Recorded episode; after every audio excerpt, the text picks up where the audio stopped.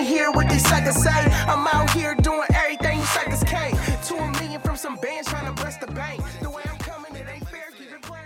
All right, everybody. Welcome to another fabuloso edition of Break Some Dishes. We're multilingual. Fabuloso. Is that Spanish, Verda? I don't think so, John. Damn. All right. Well, never mind the bilingual part of the show. We're here today because, uh, as usual, we are extremely excited about our guest. His name is Greg Norris. He's another scientist. I feel, Verda, like we're turning into snobs. We only talk to scientists. anymore. I know. but we talked to passionate scientists and this Oh. guy's amazing. He's he has a spiritual quality to him as well. Greg is the founding father of hand printing, which is Yeah. so fundamental to a lot of the tools that we need in our industry to know if we're doing the right thing. Yeah, he is pioneer behind this whole hand printing movement, which basically says enough with being less bad. You can't continue to say, I'm going to let less carbon into the atmosphere. I'm going to try to pollute less water. I'm going to try to put less into the landfills. We've now reached a point where we have to start fixing things and making things better and that's the only way we're going to survive. And so that's what really that's what hand printing is all about. And verda i was totally shocked that he has that spiritual edge to him because he's a scientist. You don't expect that. Yeah, you know, I, I talk about science and passion a lot, and I, I love how he's put these two together and talks about yeah, giving back, and that that is that is the start of this idea of a ripple effect that he also talks about, and a rebound effect. That is what it's going to take for us to turn things around. mm, yep another great episode and so we uh, we welcome we welcome greg norris today hey greg good to see you we're we're officially recording now so clean up your language it was pretty uh it was pretty bad there in the beginning I was a salty activist there for a minute. Yeah. yeah, yeah, you got a little salty. Well, it's funny because we were just talking about before you hit the record button that Verda's code name for today's episode is an agreeable scientist, and yours is a calm transmitter. So we all have roles to play, and I'm the salty activist as usual. Greg, thanks for joining us. I Yeah. can't tell you how exciting it is to have you with us Nice to today. meet you, Greg. It's great to meet you too, Verda. And uh, good to be back with you, John, uh, after our chat Yeah. uh, a while ago. Yeah. Absolutely.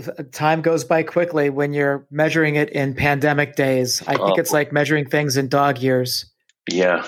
Uh, something Right. else. Yeah. Well, so Verda, Yeah. Greg Greg is one of those individuals with a body of work so vast.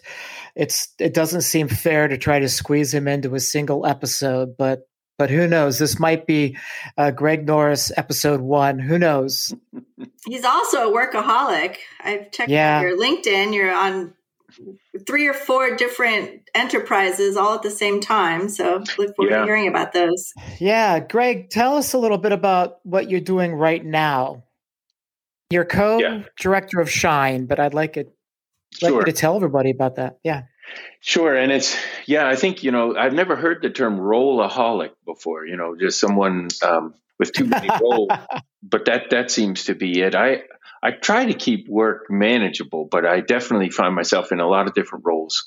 Shine is one of them, John. So co-director of Shine at MIT. And Shine, as you you know, is stands for um, Sustainability and Health Initiative for Net Positive Enterprise a colleague of ours, a communications uh, specialist, helped us discover the, the acronym SHINE for that. That's And impressive. You need one, you know, you need a good acronym.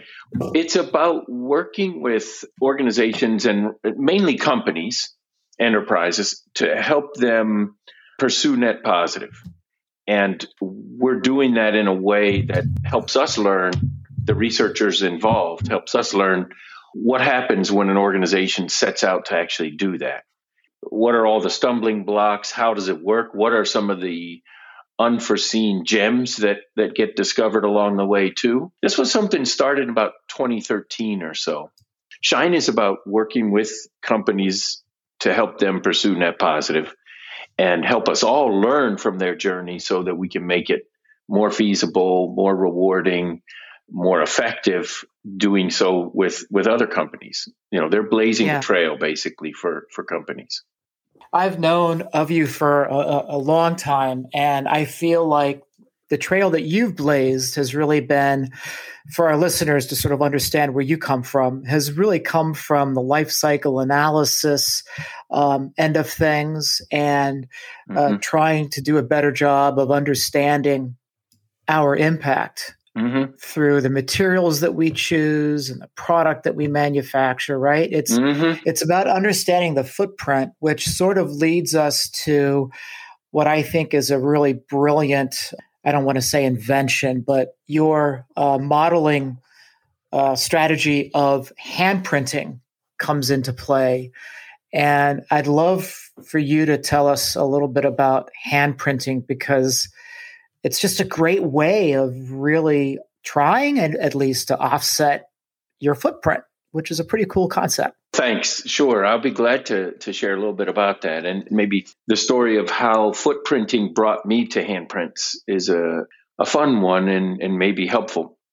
As you say, John, I've been doing life cycle assessment, which you could say is the, the practice of quantifying footprints professionally now for little over 25 years.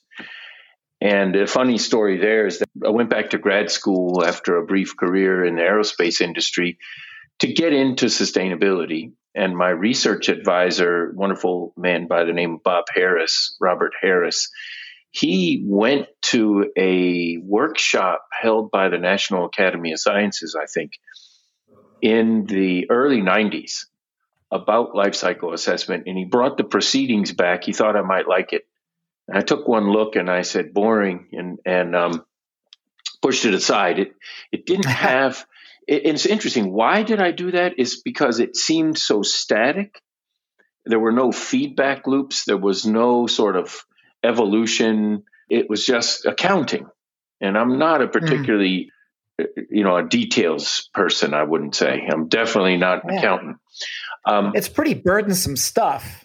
It is it, right. Footprinting can be, yeah. You, yeah. You know, it's you need so much data because you're trying to understand what are the implications of this decision to, you know, make my coffee this way or that way, or drive this kind of car or that kind of car, or, or, or whatever it might be. And in order to answer that question, there are incredible ripple effects through the economy that you need to have some quantitative sense of, and you need to know the impacts of those ripple effects and, and total them all up to get your footprint. But deep into the supply chain, right? That's right. That's right. You, yeah. you way way off into you know thousands of of connections out there globally. It's pretty wonderful, actually, when you use it as a stimulant for thinking about how did I get this cup of coffee? What did it take? That can be a really eh, almost a spiritual kind of practice to do. Mm-hmm. And Thich Nhat Hanh talks a little bit mm-hmm. about that. And I, I sometimes do it with my kid. We trace things back, you know, to sunlight. He's kind of come to include, he's nine now. And, and at age nine or eight, we had this for the first time. And he concluded that everything goes back to the sun. That's great. Then I found myself doing footprinting, basically doing life cycle assessment, which is a, a cool field. It's international. I had a chance to to work with people all over the planet in life cycle assessment and to do research and evolve the field and add things that seem to be missing and so on. But probably five years into LCA or so, around 2000, somewhere it just hit me that I was never going to get my footprint to zero. You know, I was a vegetarian. I was doing all the things that you can do as a kind of eco citizen well, I wasn't doing all of them, but I was doing things. But it was easy enough to see that I'd never get to zero or even close. And so I kind of concluded, well, if that's the case, then the planet's better off without me. Dark days yeah. our scientists. I, I, know. There's just a, a calm transmitter here. So I asked myself, how would we change that? How could I change that? And being a life cycle assessment consultant, and one of my clients at the time was Caterpillar with their huge bulldozers and, and other kinds of equipment.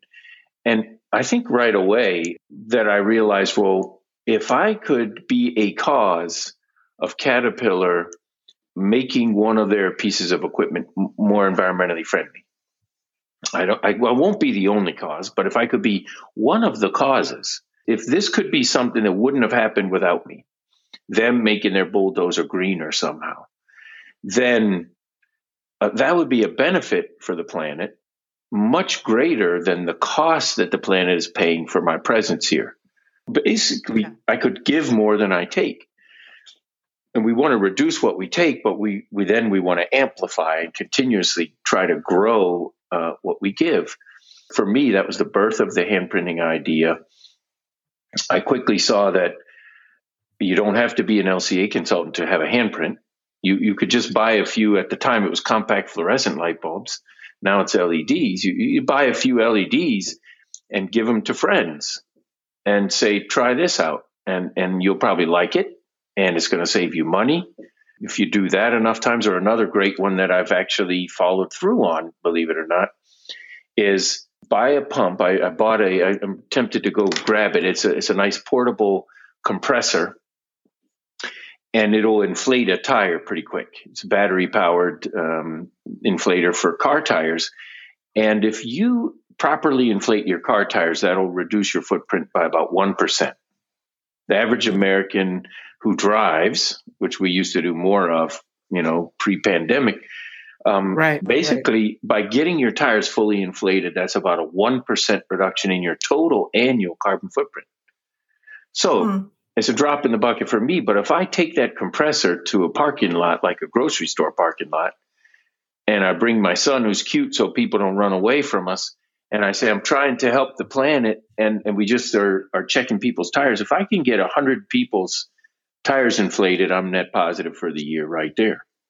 You and know? that's kind of how we have to be thinking nowadays, right? It makes me think of the word sustainability, that that word is sure is old school now doesn't yeah we need to be thinking way You're beyond right. sustainability. Do you have a new You're word right. for us? You're right. That's a yeah. You know, these days we're, we, you're right. We have to be thinking about. I don't really have a word. I think regenerative is is a is a word that people are mm-hmm. using. That, yeah, I actually tried to call this beneficent. I was calling it oh. for a little while. I was saying beneficent because the idea was you're being beneficial and efficient somehow. So you're you're reducing your footprint. That's the efficiency, and then you're being beneficial. That's your handprint. Dan Goleman, uh, the author of um, a lot of books, including the bestseller Emotional Intelligence, Dan was the one responsible for uh, a meeting that, that really changed my life and also the life of handprints with the Dalai Lama, which we could talk about. But Dan said, you know, you're trying to coin a new word here, and it, that's that's a tough hill to climb. Just talk about handprints, which people can understand, and footprints. He might have suggested net positive, or at least he agreed that that was easier. But I think that regenerative, net positive has its own issues. So somehow it does. You know, generous is another word uh, that I like a lot. We don't have the perfect word for this yet. Yeah. Yeah. Well, why do I get the sense that there's a spirituality to your your mindset, Greg? You know, I think I, f- I feel that way too. It it's it's philosophical and even it, it ultimately does connect. It becomes spiritual. You're right. I had an exercise with my students at the you know I teach life cycle assessment at the university level. I have done that every fall. This past year, the first exercise we did I called it a gratitude tree.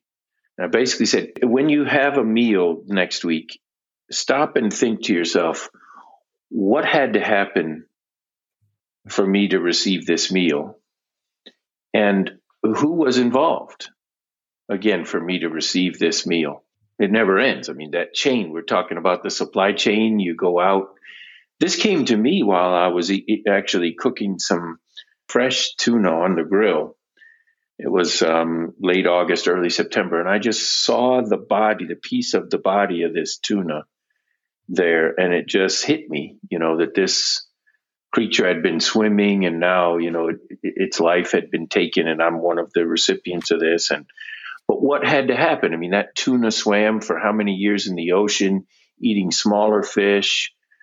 And there was obviously uh, someone with a boat who caught this fish, and then people processed it. But then the boat had its own supply chain. Someone had to make that boat, and there was fuel for the boat. It just, you know, it goes on and on. And of course, the fish that the tuna ate had their own supply chains, and we're just the interconnectedness of everything including the incredible dependency of each moment of, of our lives on this interconnectedness, this foundation that we're always living on is just if you open your your heart to it, it, it does become spiritual pretty quick, I think. It seems like yeah. we've lost a lot of that interconnectedness, and that's big reason we're in this mess that we're in right now. Isn't it true? Yeah, yeah. we're so feeling in our in our little bubbles. That's right. Yeah. I think what you're saying, Greg, makes a lot of sense. Anytime you you sit down to consume, yeah, whether it's a meal yeah. or you're involved in consumerism and you're about to open a new package, maybe it's a new electronic device or whatever, are you taking the time to understand the supply chain, everything that had to be activated to make that thing mm-hmm. possible that you're about to consume. Yeah. I think consume that, and or make. I'm thinking of just as a designer creating spaces and what that yeah. all entails. We have to take off these kid gloves that we've worn for so long because Greg, you know, you I think you still are a scientist for ILFI, right? Or was that a past role? Are you still involved? I'm still um, in that relationship, but I'm not currently like on the payroll. Gotcha. Yeah. Well, we were talking to Jason McLennan mm-hmm. um, not too long ago, and you know, Jason kind of calls it the way he sees it, and he doesn't yeah. let anybody off the hook. Yeah. And one of the things that I was always saying was, you know, when it comes to sustainability and footprinting and understanding our impact, uh, don't get overwhelmed. You know, break off what you can manage, right? Just figure out how you can make an impact, as little as it may be. Start somewhere. And Jason was like, no, man, no, it's actually a pretty big problem. And just be a big boy or a big girl and and manage more things than you think you can. It may not be fun, it may not be comfortable, it may be a little bit stressful, but by God, it's kind of a big problem. So can we just all pick it up and try to deal with it.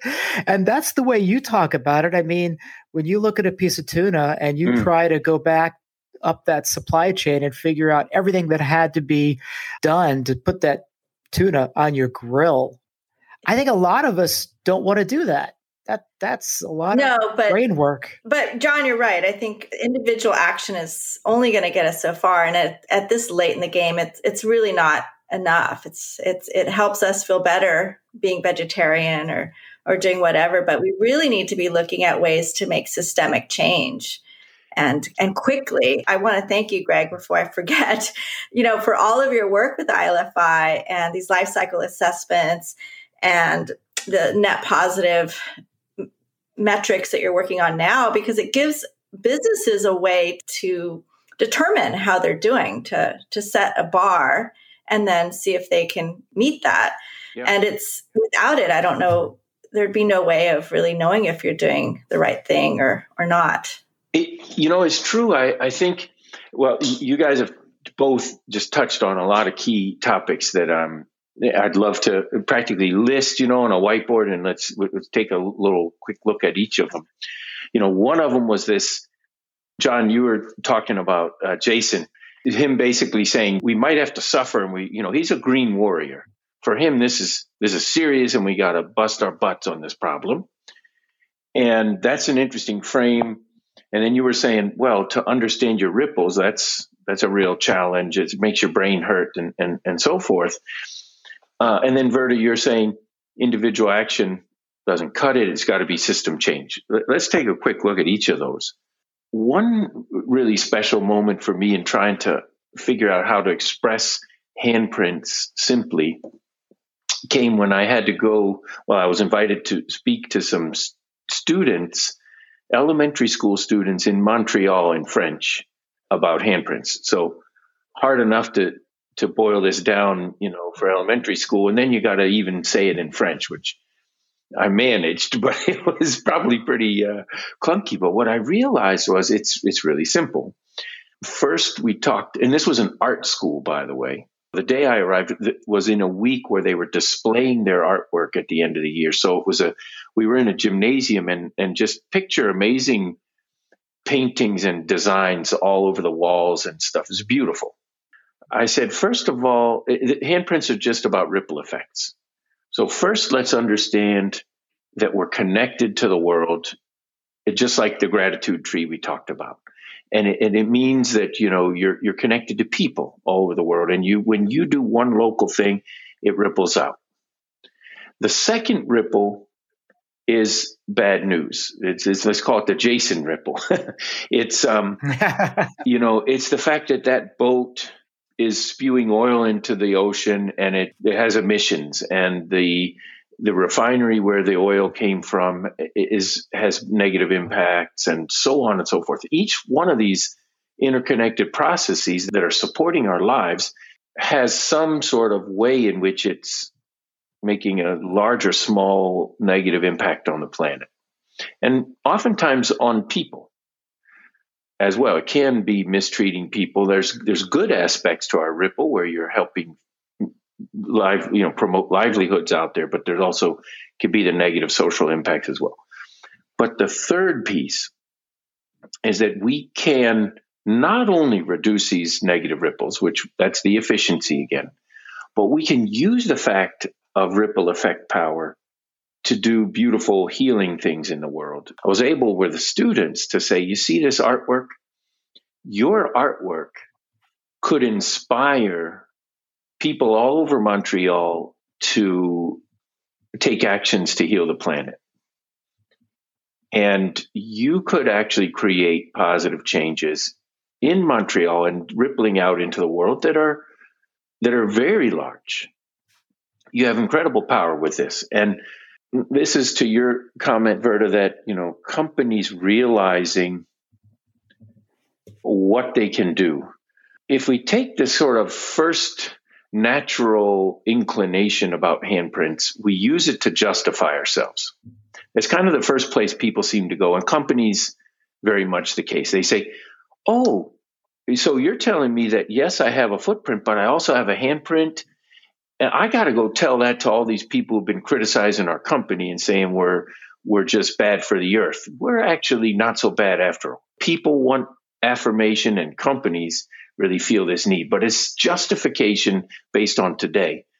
That's a sort of not so enlightened, but natural place to start. But the next step where you really can go is you say, wow, I didn't realize I had all this power, all this latent ability to send out positive ripples. I need to understand this better. Maybe I'll learn about my current ripples and that'll inspire me and give me ideas for how I could amplify those ripples 10, 100, 1000 fold. And that's where we're that's where we really want to be in handprinting is mm-hmm. if it has to start by just kind of getting off of the guilt precipice, that that's empowering. But yeah, but but ultimately, you know, as I often say to people and companies, um, net positive is not a goal until the humanity's net positive, we've got more work to do. You know, we just got to keep amplifying those handprints. Well, do you get any criticism on the net part of it? Because there is an implication that you're not really, you know, a lot of us talk about being at net zero. Yeah. Right. Mm-hmm. And and I think there's a growing voice out there saying, well, you know, anybody can be net zero now if you buy enough carbon offsets. Right right? Right. I've been kind of bummed out about the net part as well for quite a while. That's why I say we don't have the best, the perfect word for this yet. Because partly net zero and even net positive, it sort of talks about like net zero is obviously a, a specific place on the number line. You know, it's like a goal and a target. And oh, you know, if companies quickly get into this, do I have the net positive halo or not? And that's just not the point. Uh, mm-hmm. You know, the point again is this sort of this generosity type orientation of uh, as long as there's work to be done, getting the human footprint into the carrying capacity of the biosphere, we're not done I had a project with the Japanese government years ago, and they the first task was supposed to take us a day or two. It was define sustainable consumption. I feel like I spent a week or two on that first task of define sustainable consumption, and I ended up with yeah. something that I. It's like an oxymoron. It, it seems like it. Mm-hmm. Uh, what I came up with was thriving in ways that promote the thriving of others present and future. You know if you can thrive as you know the, the brundtland definition was meet for sustainability was uh, meet the needs of the present without jeopardizing the ability of future generations to meet their needs. So it's like meet our needs get us out of poverty uh, in ways that ultimately, in the ideal case, don't cause poverty later in life for other people, later in, in the history of the, the world. But that's just, again, not setting our sights nearly high enough. Why not thrive, which is the goal of meeting your needs, in ways that promote thriving for others? And if, it seems like that's what nature's doing, it, you know, has figured out uh, how to do. And since we're part of nature anyway, let's just get back on track, being like the, the rest of the tree of life that we're from, and let's just figure out how we should be thriving in ways that promote thriving. That's the metaphor of the tree. Yeah. Oh, yeah. As a tree thrives, then everything else around it thrives and it becomes you know everything's better for it yeah. right so your yeah. gratitude tree makes a lot of sense yeah you've mentioned humanity a little bit and social issues and i know mm-hmm. that you're also you're working on a social life cycle a social component and you're also working on some human rights due diligence and social compliance so that's an interesting aspect to add into this we're actually creating a strategy in our own firm to mm. specify mm. materials and to design with economy i guess or mm-hmm. trying to re- trying to hit that net positive at some point but factoring in, trying to factor in social accountability right. as well. So right. interesting. That's great. Yeah, the the social LCA piece is the the cousin or or sister of the environmental LCA. They're, they have so much in common. Of course, the supply chain is the same supply chain, but in addition to all the pollutant and resource flows, there are there are issues and risks of doing harm to people, the people involved in those processes, you know, forced labor and excessive working time and poverty wages and other forms of exploitation. And and so we want to basically we, we have a social footprint just like we have an environmental footprint. We want to reduce that social footprint and ultimately create social handprints too and this is a field that's been around for a while. Um, the, you, you, might have found the social hotspot database. Um, that's something you can check uh, check the web for just social hotspot database. My wife and I co-created that um, back around uh, sort of between 2005 to 2010, and we made it um, available for use in lifecycle assessment software uh, around 2010. It, it basically you need all this data, like John said, in order to trace your supply chain and to understand the risks, the social risks, just like the pollution. And so that social hotspot database was the first database to to provide that, so that we could we could do social uh, footprinting and handprinting. Mm. That's amazing. Again, thank you. I feel like we owe you so yeah. much. That's incredible. I will definitely check out that database, social hotspot database. Yeah. Yeah, it's definitely about understanding your impact, but in, mm-hmm. in so much depth. And I think one of the things that you do, Greg, that is really unique is, you know, you're taking this research from the bottom up. You also have another tool called, is it Handprinter? Yeah. There's a website called handprinter.org. That sort of stems in a way. I mean, from the, it was really helped anyway to, to come into being by the meeting with the Dalai Lama you know, that was um, back in 2011. Dan Goleman, who's involved in the Mind and Life Institute, which is promotes these dialogues between Buddhism and Western science. He said, We're going to have a session in India with His Holiness on ecology, interdependence, and ethics. And we'd like you to come present LCA and footprints. And, I mean, Interesting. I of course I said, you know, I'll carry the water. I just can't believe this opportunity. um, sign me up. But I did say, could I please explain also handprints? Because I think the Dalai Lama would really like handprints, and you know maybe he'll bless handprints and it'll you know take off or something. And all right, wait, wait. I'm just gonna say, Verna, we now have an introduction to the Dalai Lama. All right. So, well, Greg, after this, we're gonna work on on getting him on. You know, you, I'll put you in touch with Dan, and Dan can definitely get you. um, Sorry to interrupt. Continue. So um, that's a good goal. Um, but Dan said, "Well, we'll see. I don't know what you're talking about with this handprint thing, but we really want you to present, you know, life cycle assessment because he had interviewed me for a book called Ecological Intelligence, where I showed him the supply chains and all the pollution and stuff.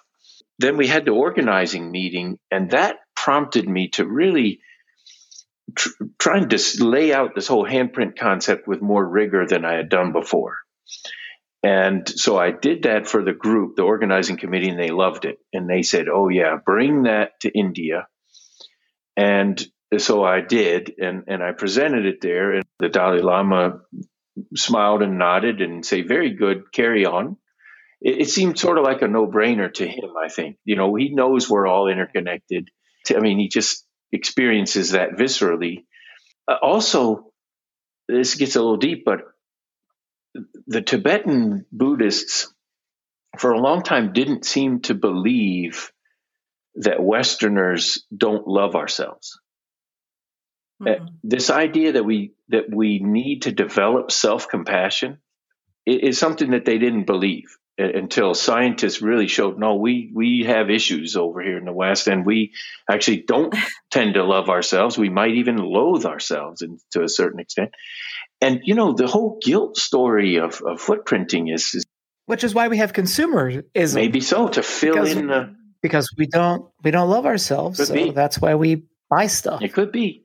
Somehow it was a no-brainer. The whole thing of love the planet like you love yourself and we can be positive that was a no-brainer to the dalai lama. But during the coffee break some people came up to me and said wow they were westerners and they said wow that's really wonderful. How do we help you bring that to life in the world? And i i thanked them and we um, when we came back to the us they helped us launch the handprinter platform which is meant to make it possible for any person to start handprinting right away. And to it gives them ideas but it these ideas come from other users. So it's really a way for i like to say for humanity to co-create the handprinting movement again from the ground up like you say john. All the ideas every idea in the hand in the database uh, on the handprinter platform comes from a user who said well we could we could do this and then we we do the lca of of that action and if it turns out positive we you know it's it's there and you can take it yeah but again the the, the critical piece there is is not to use that to um, justify all your bad behavior right. by saying well no I, I offset it with some good stuff right. the point of that is to is to use that as direction mm-hmm. for your own energies and your own activities because you want to leave behind that handprint. That's right. Right? That's totally right. And and it's it's yeah. really how do we look for opportunities to remember we talked about feedback early on and the missing feedback loops? Feedback loops can create these kind of snowball effects.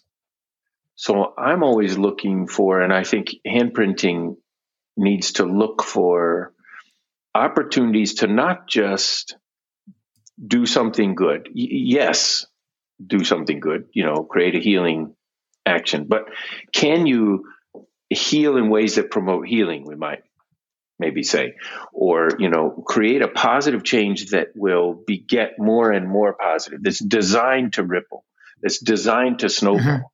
That's what you, you really, you know, want to do. And it turns out there are huge opportunities for that that we, we haven't been noticing. I, I could tell you about the rebound effect and this snowball yeah. issue, maybe these save waves, real quick. So, there, a report actually came out just a few weeks ago where scientists have taken a fresh look at the rebound effect, and it's pretty big and it's pretty discouraging.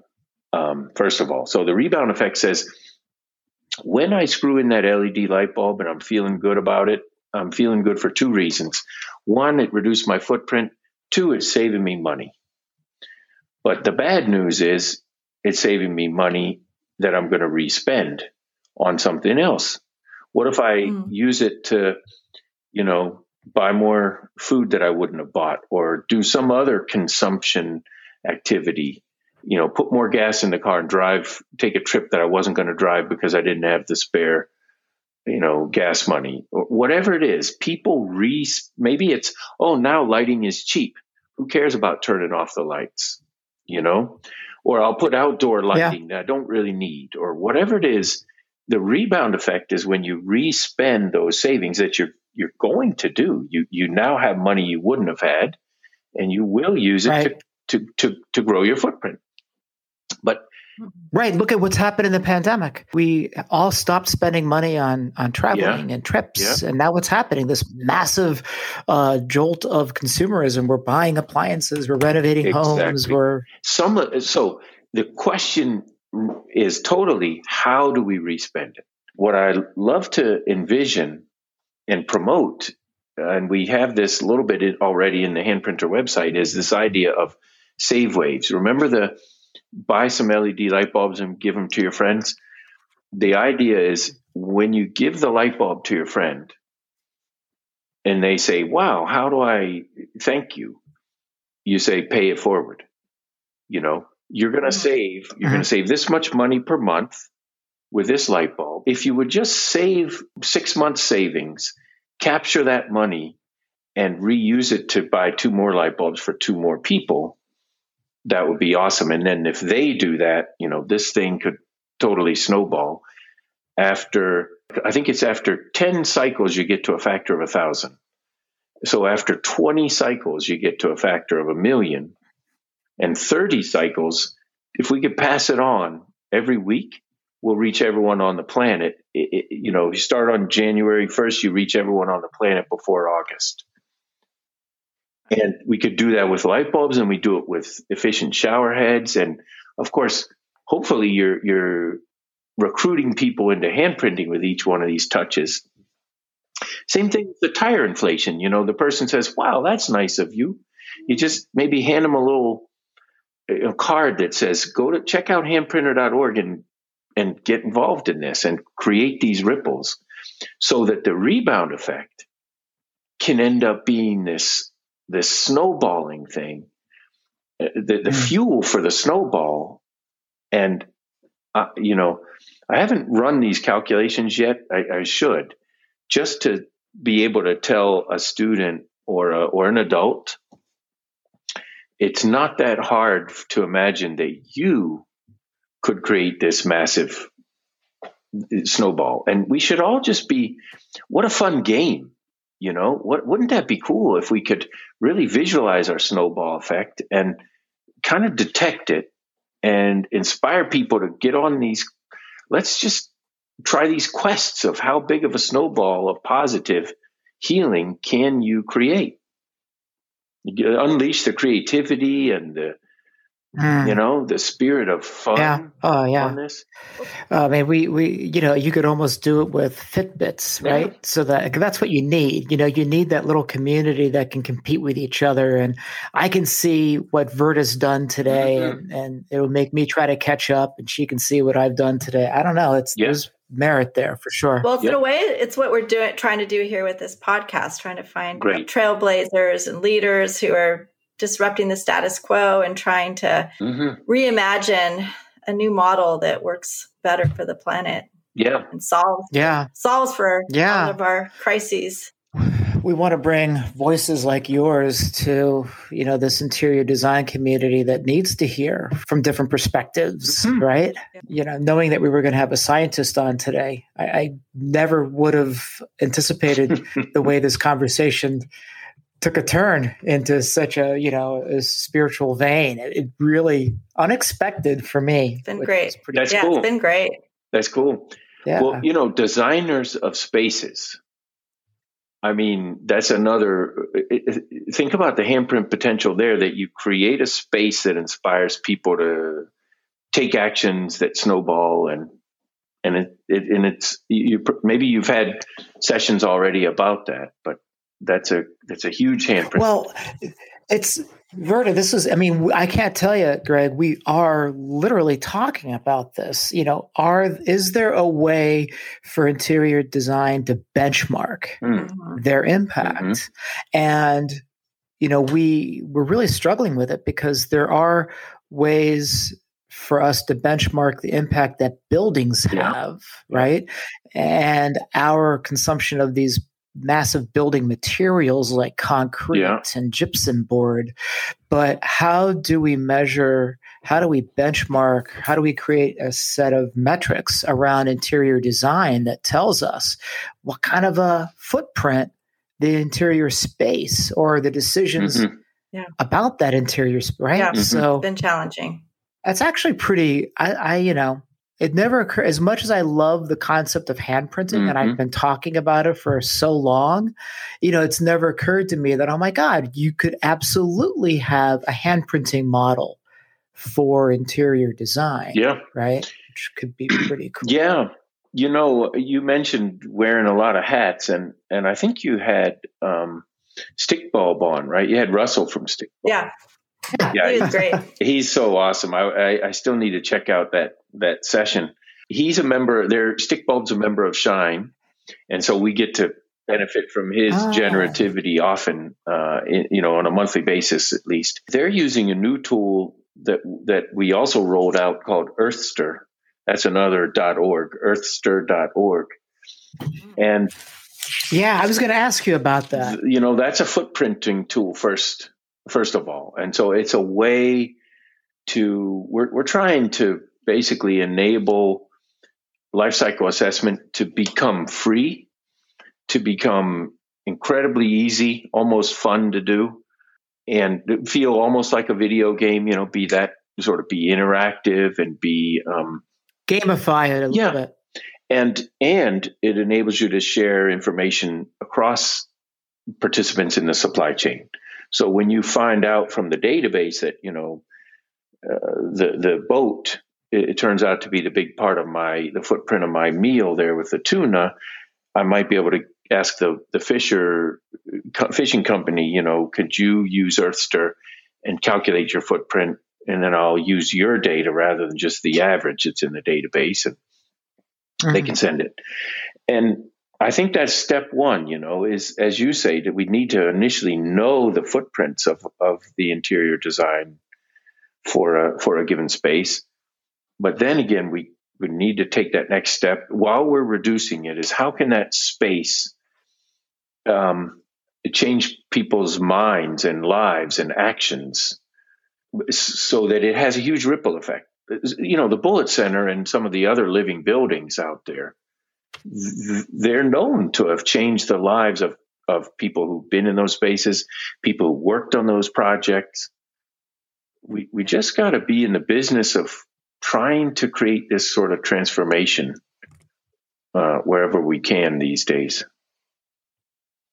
Yeah, absolutely. I can't stop thanking you, but these tools are just yeah. what we need to, to get us started. And like you said, to create these ripple effects. Cool. Amazing work. And I can't believe how many, how many organizations things you're, you're in. Yeah. it takes or started databases or things that you Greg must get. Do you get more than twenty four hours in a day or something? Greg? we don't know about it. Like, what's the secret? The, the sun God. comes well, up hey, early in you. Maine. That's one of my secrets. and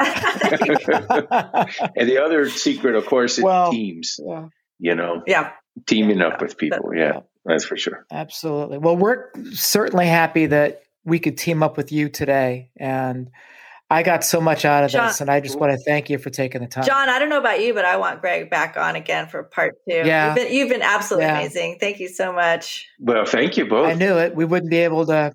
We wouldn't be able to do it all in one episode. So, Greg, we're gonna definitely keep you close. Okay, that sounds great. Thank you both. All right. Wow, John, that was really amazing. What a great conversation with Greg. Now, I just what a contributor. He's just given so much to our industry. Yeah, man. I really love Greg Norris. He is um, brilliant, actually. You think about what he's created in handprinting. And I actually think about that gratitude tree all the time, where before you sit down to eat a meal, you should really think about what had to happen for you to have that meal. So very cool. And um, real quickly, our next episode is going to be really, really interesting, like they all are. We're going to be talking with textile designer Lori Weitzner. And Lori is going to talk to us a little bit about what she does with her sustainability program with her, her textile design. And it's a great episode. And we actually fall into a whole new conversation that I think speaks volumes about social equity.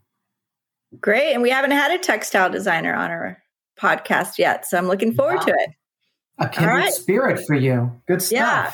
All right, everyone. All right. Everybody. Tune in next time. Thank you.